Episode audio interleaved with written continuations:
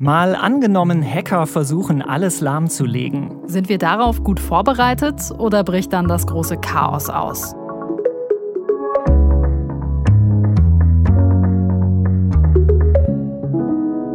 Ich bin Markus Sambale. Und ich bin Birte Sönnigsen. Und wir beide arbeiten im Team des A R D-Hauptstadtstudios. Und in jeder Folge spielen wir hier ein anderes Zukunftsszenario durch. Wir kümmern uns heute nochmal um eine der weniger schönen Seiten des Netzes. Wir haben uns ja schon mal mit Hackern beschäftigt.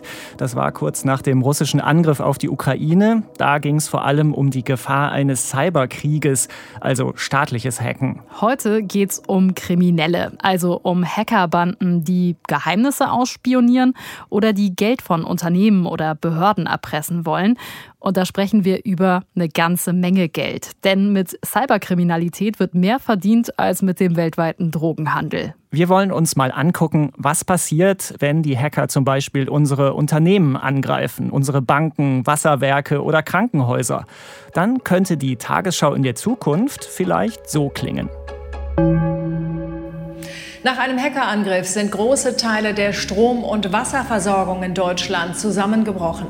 Auch das Internet funktioniert nicht mehr. In Supermärkten und an Tankstellen kam es zu chaotischen Szenen. Mehrere hundert Menschen wurden verletzt. Kliniken können wegen der Cyberattacke nur noch im Notbetrieb arbeiten. Viele Regionen haben den Katastrophenfall ausgerufen. Noch ist unklar, wer hinter dem Hackerangriff steckt.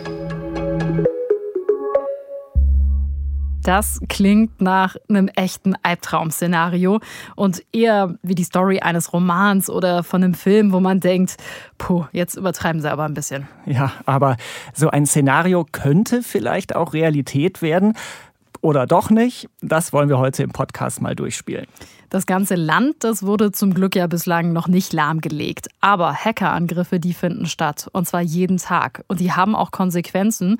Da müssen wir gar nicht in die Zukunft schauen. Sondern nur in den Landkreis Anhalt-Bitterfeld in Sachsen-Anhalt. Die haben nämlich im letzten Jahr als erste den Cyberkatastrophenfall ausgerufen. Offiziell gibt es den gar nicht so richtig, aber sie haben eben den Katastrophenfall ausgerufen mit der Begründung Cyberangriff. Und das hat auf jeden Fall für Aufsehen gesorgt. Das Ganze wurde gemacht, weil die Verwaltung in dem Landkreis lahmgelegt war durch einen Angriff von Hackern, die Lösegeld erpressen wollten. Und wenn man das offiziell zum Katastrophenfall erklärt, dann gibt es eben schneller Hilfe und Geld vom Land und von anderen Behörden. Im Juli zweitausendeinundzwanzig, da hat Udo Pawelczyk vom Landkreis Anhalt-Bitterfeld jedenfalls seinen Rechner angemacht und da war das nicht wie sonst. Und dann habe ich schon auf dem Desktop gesehen, hier stimmt irgendwas nicht. Es waren jetzt keine Verschlüsselung oder Hieroglyphen, aber das sah anders aus. Ich habe versucht, eine Anwendung aufzumachen. Ich weiß nicht mehr, ob es ein Word-Programm war oder eine P D F-Datei. Äh, funktionierte auch nicht. Dann habe ich erstmal die Hände davon gelassen. Und in solchen Fällen ruft man ja seine Fachleute an, die I T-Abteilung. Und da war ich schon nicht der Erste. Und ja, so hat alles begonnen. Mhm. Und gab es denn Kollegen, Kolleginnen bei Ihnen, wo tatsächlich klar war, das ist so ein Cyberangriff?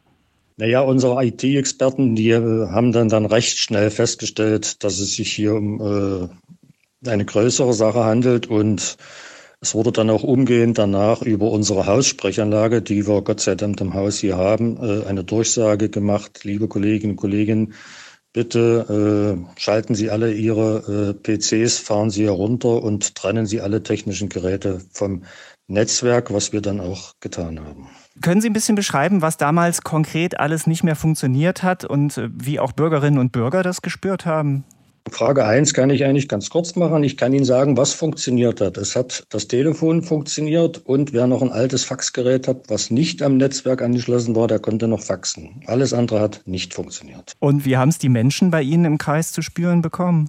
Nun ja, der Landkreis war ja, ich sage mal, zu neunundneunzig Prozent von einer Minute auf der anderen nicht mehr in der Lage, Dienstleistungen, für die der Landkreis da ist und für seine Bürgerinnen und Bürger, ob das eine Kfz-Zulassung ist, ob das eine Führerscheinausstellung ist, all dies konnten wir in den ersten Tagen überhaupt nicht tun und das war schon eine Katastrophe und deswegen wurde ja auch letztendlich der Katastrophenfall ausgerufen. Ha, Da war es wieder. Das gute alte Faxgerät ja. und sogar die Haussprechanlage hat geholfen. Gute analoge Welt. Aber ohne das Digitale geht selbst in Behörden ja fast gar nichts mehr. Deswegen ging es dann darum, zumindest Teile der Verwaltung schnell wieder ans Laufen zu bringen. Besonders wichtig war, dass der Landkreis schnell wieder Geld auszahlen konnte. Denn die Beschäftigten in der Behörde, die konnten plötzlich nicht mehr zugreifen auf die Daten für Sozialhilfeleistungen, fürs Wohngeld zum Beispiel. Na, das ist ein echtes Problem für Menschen, die darauf angewiesen sind und das Geld ganz dringend brauchen. Ein anderes Problem war, dass durch die Hacker nicht nur Daten plötzlich verschlüsselt waren, dass man da also nicht mehr rankam, sondern die Hacker haben die ganzen Daten des Landkreises auch kopiert und einen Teil davon später sogar ins Darknet gestellt. Ja, um den Druck auf den Landkreis zu erhöhen, damit der auch wirklich das Lösegeld zahlt. Das hat er aber trotzdem nicht gemacht. Den Verantwortlichen da ging es erstmal darum, ihre I T wieder ans Laufen zu bekommen mit einer Notinfrastruktur. Udo Pawelczyk hat mir erzählt, was das genau war. Dass jedes Amt einen Rechner bekommen hat, der nicht am Netzwerk angehangen ist und mit diesem Not-P C wenigstens äh, schreiben, drucken und vielleicht auch mal eine Mail schreiben konnte. Das war ja die ersten Tage überhaupt nicht möglich.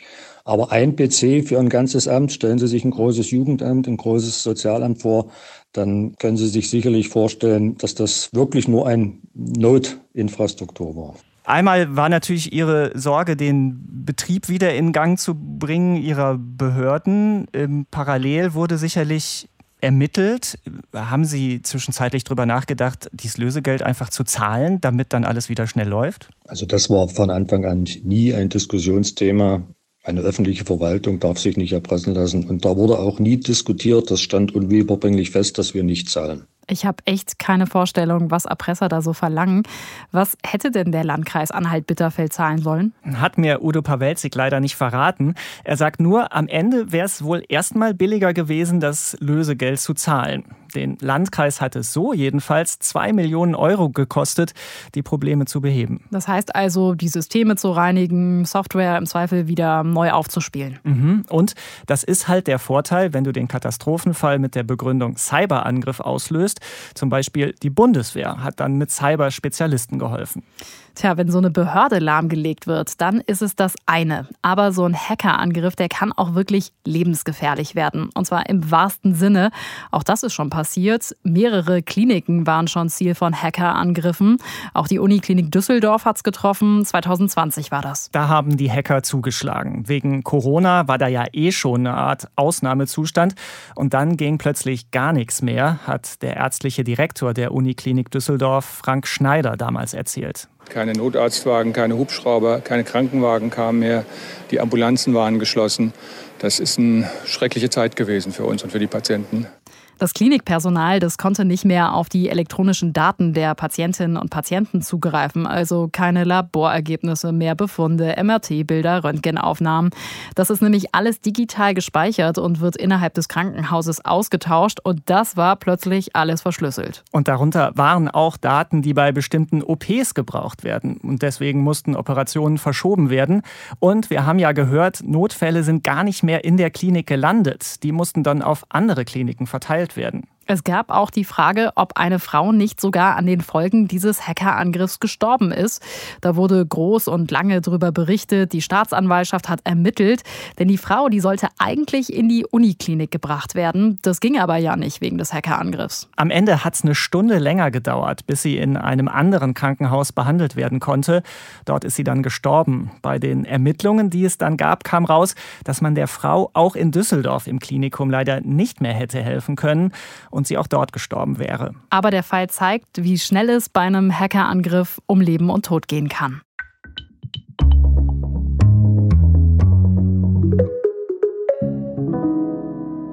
Jetzt haben wir von zwei Einzelfällen gehört. Solche Angriffe, die finden jetzt schon statt, und zwar jeden Tag. Aber unser Szenario, das geht ja noch viel weiter. Da legt so eine Cyberattacke alles gleichzeitig lahm. Was das für uns bedeuten würde, darüber habe ich mit Manuel Atug geredet. Er ist Sprecher für die A G Kritis. Das ist eine unabhängige Gruppe von Fachleuten, die sich mit kritischer Infrastruktur beschäftigen. Und Manuel Atug sagt, die Energieversorgung, die ist besonders heikel. Wenn kein Strom da ist, dann funktioniert einfach gar nichts mehr, weil die Kettenreaktion in alles ausstrahlt. Erstmal merken sie es, dass äh, beispielsweise sie nicht mehr im Supermarkt einkaufen können, weil die automatischen Schiebetüren, die auf und zu gehen, nicht mehr öffnen äh, und die elektronischen Kassensysteme nicht mehr tun und Supermarkt dann schlicht nicht verkaufen kann. Wenn sie tanken wollen, von den ca. fünfzehntausend Tankstellen in Deutschland haben nur um die hundertfünfzig eine Notstromaggregatanschluss, sodass also die meisten einfach kein Benzin mehr pumpen können oder Diesel. Nach einigen Tagen würde beispielsweise auch nicht mehr das Leitungswasser funktionieren, weil die Pumpen in den Wasserwerken schlichtweg keine Energie mehr haben, weil die genauso wenig an Diesel kommen und dann der Druck auf der Leitung nicht mehr aufrechterhalten werden kann. Also kurzum, klappt dann relativ schnell was zusammen und noch viel schlimmer ist, dass eben auch äh, durch den fehlenden Strom dann auch relativ schnell die äh, Kommunikation zusammenbricht. Denn sowohl das äh, normale Telefon wie auch das Funknetz würden eben dann auch teilweise sofort, teilweise nach äh, wenigen Stunden komplett zusammenbrechen. Und dann bricht eben auch die gesamte Kommunikation der I T-Systeme miteinander, aber eben auch der Menschen miteinander zusammen. Das betrifft unter anderem auch äh, Polizeien, Rettungsdienste und alle anderen, die ja über Kommunikationssysteme miteinander sich austauschen und koordinieren. Okay, dann bricht also das totale Chaos aus. Ja, und Chaos auszulösen, das könnte natürlich ein Ziel sein und das kann man erreichen, indem alles gleichzeitig lahmgelegt wird. Dahinter könnte der Geheimdienst eines anderen Staates stecken oder das Militär. Und dann reden wir wahrscheinlich von einer Art Cyberkrieg. Dazu haben wir ja schon eine ganze mal angenommene Folge gemacht. Hört doch da mal rein.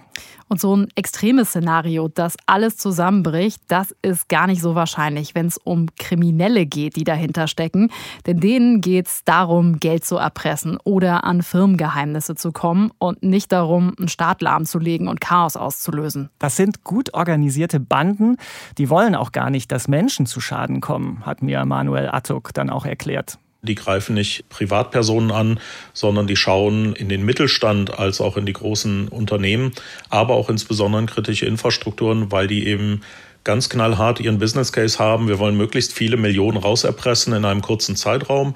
Und da kann man natürlich am besten Produktionswerkstätten lahmlegen und sagen, okay, deine Produktion funktioniert nicht mehr, ist ja schade, du hast Millionen Verluste pro Tag, Monat, Woche. Naja, gegen einen Obolus können wir ja ganz schnell die Systeme wieder freischalten. Also Angreifer versuchen ganz konkret, die Produktion in so einer Firma dann lahmzulegen? Oder was ist da das Ziel? Wenn das ein Produktionsgeschäft ist, versuchen die, die Produktionsanlagen außer Kraft zu bringen. Ein Beispiel dafür ist eine Keksfabrik vor einigen Jahren. Das heißt, in der Keksfabrik stehen in der Fabrik, in der Produktionshalle auch I T-Systeme und die wurden verschlüsselt. Dadurch konnten die natürlich die Produktion nicht mehr fahren und das ist jetzt nicht so eine kleine Keksfabrik, sondern eine große Lagerhalle mit vielen Maschinen und Komponenten, die harmonisch miteinander interagieren müssen. Und die hatten ihre Anlage gar nicht mehr unter Kontrolle und ähm, der flüssige Keksteig, der durch die Rohre geführt wird, hat dann sozusagen aufgehört, durch die Rohre gepumpt zu werden und ist innerhalb von einer halben Stunde ungefähr dann äh, gehärtet und getrocknet. Und danach konnte man eben, nachdem man die ganze I T ausgetauscht hat, erstmal nicht mehr weiter produzieren, weil man eben diese Rohrleitungen teilweise rausflexen musste oder eben austauschen musste. Denn gehärteter Keksteig in einem Rohr, den bekommt man schlichtweg nicht mehr raus. Das klingt irgendwie fast ein bisschen witzig mit dem Keksteig, aber ist natürlich ein ernstes, existenzielles Problem für so eine Firma. Und da ist denn in so einem Fall niemandem zu lachen zumute. Im Gegenteil, die Angst vor Cyberangriffen, die wird größer. Das zeigt auch das Risikobarometer der Allianzversicherung. Das ist eine internationale Umfrage unter großen Wirtschaftsunternehmen. Und da haben die Firmen gesagt, Hackerangriffe, das sehen wir tatsächlich als größtes Risiko für unser Geschäft an. Und zwar noch vor Lieferkettenproblemen, Naturkatastrophen und der Pandemie. Allerdings wurde die Umfrage zuletzt Anfang des Jahres gemacht. Das war noch vor Kriegsbeginn. Die Unternehmen, die machen sich zu Recht Sorgen, dass sie zum Ziel von Cyberattacken durch Kriminelle werden, sagt Manuel Atug, der I T-Sicherheitsexperte. Es ist im Moment ja unschön.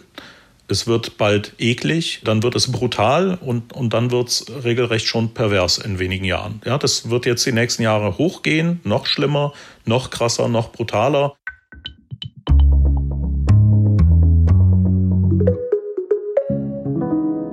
Wenn es wirklich so krass, so brutal wird, dann müssen wir uns natürlich fragen, was machen wir dagegen? Ja, uns besser vorbereiten. Das haben jedenfalls alle Expertinnen und Experten gefordert, mit denen wir gesprochen haben. Jede Firma, jede Verwaltung und erst recht Krankenhäuser, Stromversorger und überhaupt alle müssen sich digital besser vor Angreifern schützen. Das sieht auch Julia Schütze von der Stiftung Neue Verantwortung so. Das ist ein Think Tank und Julia Schütze, die beschäftigt sich da mit Cybersicherheit. Ich glaube, dass sich momentan eigentlich, also mit der Bedrohungslage, die wir gerade sehen und den Vorfällen, die wir gerade sehen, muss sich eigentlich jedes Unternehmen darauf vorbereiten, dass es zum Cybervorfall kommt. Zum einen geht es darum, dass die eigene Technik gut gegen Hacker geschützt ist. Zum anderen aber auch darum, dass alle wissen, was zu tun ist, wenn es dann trotzdem mal zu einem Angriff kommt. Also wie bei einem Feueralarm. Sowas wird ja auch regelmäßig geübt. Es gibt Fluchtwege. Beim Brandschutz ist ja vieles gesetzlich vorgeschrieben. Und auch im Digitalen gibt es Vorschriften. Unternehmen, die zur kritischen Infrastruktur gehören, von denen wird mehr verlangt per Gesetz. Zum einen I T-Sicherheitsstandards, die sie erfüllen müssen. Die haben auch einen Kontakt, so, den sie bereitstellen müssen. Die müssen zum Beispiel auch dann wirklich Vorfälle melden, auch eine Art Protokoll, was bestimmte Informationen enthält. Und dass man dann zum Beispiel auch Systeme entwickelt, dass man das jetzt nicht verknüpft, so, ja, dass jetzt irgendwie, dass, wenn das E-Mail-System betroffen ist, dann nicht direkt das ganze Stromnetzwerk ausfällt. Heißt also, ein großes Wasserwerk, ein Kraftwerk oder ein Krankenhaus muss besser gesichert sein. Die Verwaltung in den Kommunen, die fällt aber zum Beispiel nicht unter diese Verordnung. Also auch Anhalt-Bitterfeld musste keine höheren I T-Standards erfüllen. Also der Fall, den wir vorhin gehört haben, da wo sie den Cyberkatastrophenfall ausgerufen haben und wo die Verwaltung über Monate lahmgelegt war. Und die müssen also sich gar nicht besser schützen? Bislang nicht. Das sollte sich ändern, findet unsere Expertin. Es gibt verschiedene Gründe, warum das bislang nicht so ist. Ein Punkt, das kostet halt viel Geld, die I T sicher zu machen. Und in den Kommunen ist eh schon wenig Geld da.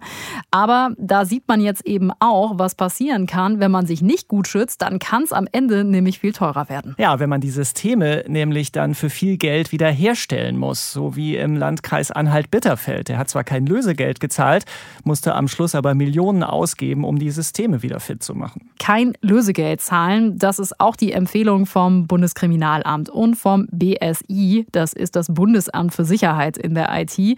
Und die haben sich mit den Städten und den Kommunen darauf geeinigt, dass in solchen Fällen kein Lösegeld gezahlt wird.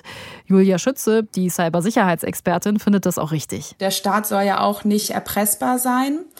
Und man hilft natürlich auch, wenn man zahlt, diesen Anreizen, also dieses System, dass sie damit Geld machen können, können sie auch damit wieder Geld machen.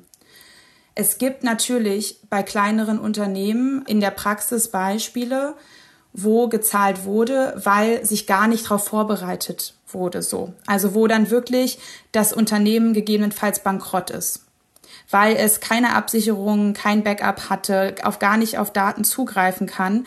Und in solchen Beispielen wurde dann auch in der Vergangenheit schon gezahlt. Deswegen ist halt Prävention auch, auch so wichtig. Dafür braucht es aber eben Leute, die sich damit auskennen. Der Fachkräftemangel ist natürlich in dem Bereich auch ein Problem. Und wenn ich höre, dass teilweise betroffene Organisationen sehr, sehr lange brauchen, weil die Wiederherstellung so lange dauert, weil es keine I T-Dienstleister gibt, die sozusagen die Systeme wieder aufsetzen oder dann die Mitarbeitenden zu schulen. Das ist natürlich problematisch. Es ist klar, dass wir mehr Fachleute brauchen, die das hauptberuflich machen. Und dazu gibt es noch die Forderung von Experten und Expertinnen, eine Art Cyber-Hilfswerk einzurichten. Also ähnlich wie beim T H W, beim Technischen Hilfswerk. Gut ausgebildete Leute, die eigentlich einen anderen Job haben, aber zur Hilfe gerufen werden können. Also in dem Fall, wenn es einen Cyberangriff gibt, dann können Unternehmen eben so einen C H W anrufen, wenn sie dringend Hilfe brauchen. Das ist die Idee. Und so ein Cyber-Hilfswerk ersetzt aber eben nicht die I T-Experten und Expertinnen, die Firmen dauerhaft brauchen. Die hätten nämlich noch einen anderen wichtigen Job. Die sollen nämlich auch regelmäßig prüfen, ob nicht schon Hacker in den Systemen drin sind, und zwar unbemerkt. Das nennt sich Detektion, wenn man also guckt, ob ein System vielleicht schon lange gehackt ist. Es ist ja nicht so, dass die sich da reinhacken und am nächsten Tag hast du dann eine Lösegeldforderung im Briefkasten oder im Mailpostfach. Die suchen sich eine Lücke und gucken sich dein System oft erstmal in Ruhe an und in manchen Fällen gibt es dann auch gar keine Erpressermail. Stichwort Industriespionage. Da geht es gar nicht ums Geld, sondern ums Know-how. Da wollen Unternehmen herausfinden, was die Konkurrenz besser macht oder wie sie es macht. Die Hacker, die haben ihre Methoden inzwischen ziemlich perfektioniert. Die einen spionieren und verwischen ihre Spuren ziemlich gut, dass man es im Zweifel gar nicht merkt, dass sie mal da waren. Und die anderen, die wollen Lösegeld. Sie verschlüsseln Daten von Unternehmen und geben die dann nur wieder frei, wenn die Firmen auch dafür zahlen. Und dabei verlangen sie aber nicht irgendeine beliebige Summe, sondern die gucken sich vorher genau die Bilanzen von den Unternehmen an, die sie erpressen. Und dann finden sie so heraus, was denn die Unternehmen zahlen könnten, auch wenn es wirklich wehtut. Die wollen also einfach so schnell wie möglich und so erfolgreich wie möglich Geld machen. Ich sag's nochmal, mit Cyberkriminalität wird mehr Geld verdient als mit dem weltweiten Drogenhandel. Und das schon seit Jahren. Das ist also ein lukratives, kriminelles Geschäft. Und es wird echt Zeit, diesen Verbrechern das Handwerk zu legen. Würde ich auch sagen, aber das ist gar nicht so leicht. Viele Expertinnen und Experten glauben, dass in der digitalen Welt einfach ganz andere Regeln gelten und die Verbrecher häufig davon kommen. Das sieht die Cybersicherheitsexpertin Julia Schütze ein bisschen anders. Die ist da durchaus optimistisch. In der Verfolgung von Cyberkriminalität gibt es auch schon Beispiele, wo Europol mit verschiedenen Ländern, wo auch Deutschland dabei war, auch Cyberkriminelle hops genommen hat quasi. Und da war es dann halt besonders wichtig, alle Daten und forensischen Analysen, aber halt natürlich auch andere Hinweise aus Ermittlungsverfahren, dass die von diesen Ländern gemeinsam zusammengeführt werden. Es gibt aber auch einige Cyberspezialisten und Staatsanwälte, die meinen, dass es weiter extrem unwahrscheinlich ist, dass große Tätergruppen geschnappt werden und am Ende auch tatsächlich bestraft werden. Das liegt zum Beispiel daran, dass die Täter oft in Ländern sitzen, mit denen Deutschland keine Auslieferabkommen hat. Das bedeutet, selbst wenn man herausfinden würde, wer hinter den Hacks steckt, könnten die Täter hier oft gar nicht vor Gericht landen, weil die nicht ausgeliefert werden.